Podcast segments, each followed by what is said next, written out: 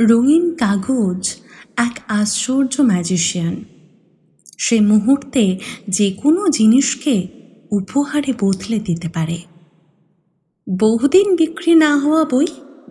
রঙিন কাগজ তাকে ছুঁতেই সে রিক্সা চড়ে উপস্থিত হলো জন্মদিন বাড়িতে।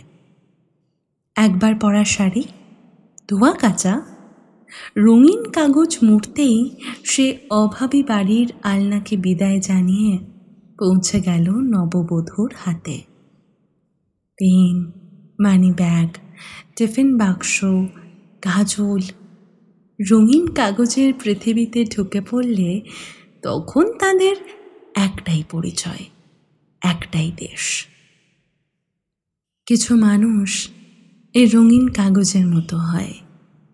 তারা আমাদের সমস্ত খুঁত, সমস্ত অপারগতা ঠেকে দিয়ে উপহারের মতো সুখী বানিয়ে তুলতে চায় আমাদের।